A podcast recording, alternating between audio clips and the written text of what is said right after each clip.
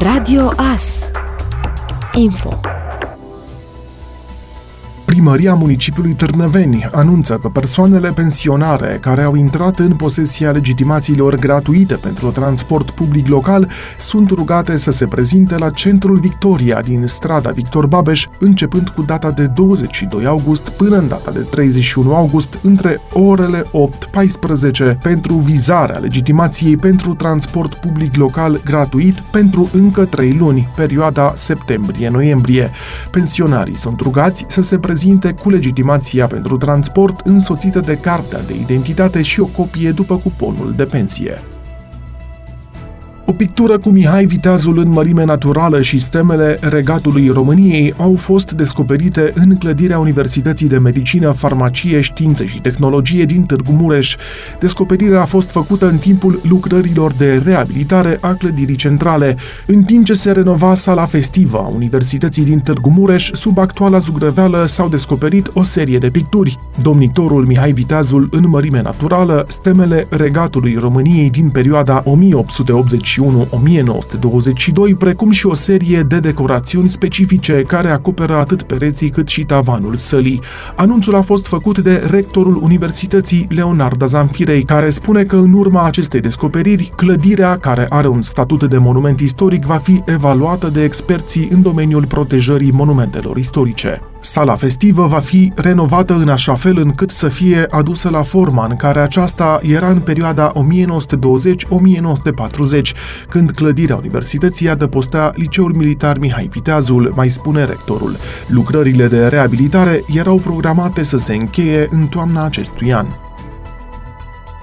Secția de neonatologie din cadrul Spitalului Clinic Județean Mureș s-a modernizat cu aparate noi și performante cu ajutorul proiectului Viață pentru nou-născuți în Mureș, demarat de Asociația Cristi Vasiliu și cofinanțat de Fundația Vodafone România și Consiliul Județean Mureș. Prin acest proiect, secția a fost dotată cu 38 de aparate pentru terapie intensivă și a fost inclusă într-un sistem național de telemedicină. Proiectul are o valoare de aproape un milion de lei, iar peste 700 de mii de lei au fost oferiți de Fundația Vodafone.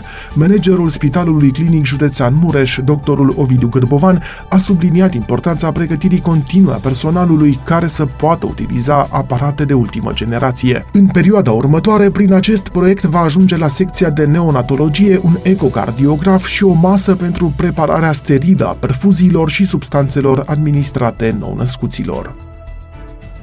Fostul șef al gărzii de mediu, Octavian Berceanu, susține că este de poveste să te poți plimba printr-un parc curat la numai două zile după ce a fost călcat de 400.000 de oameni, referindu-se la festivalul Antold, menționând că poate se întâmplă ceva bun și prin parcurile din București.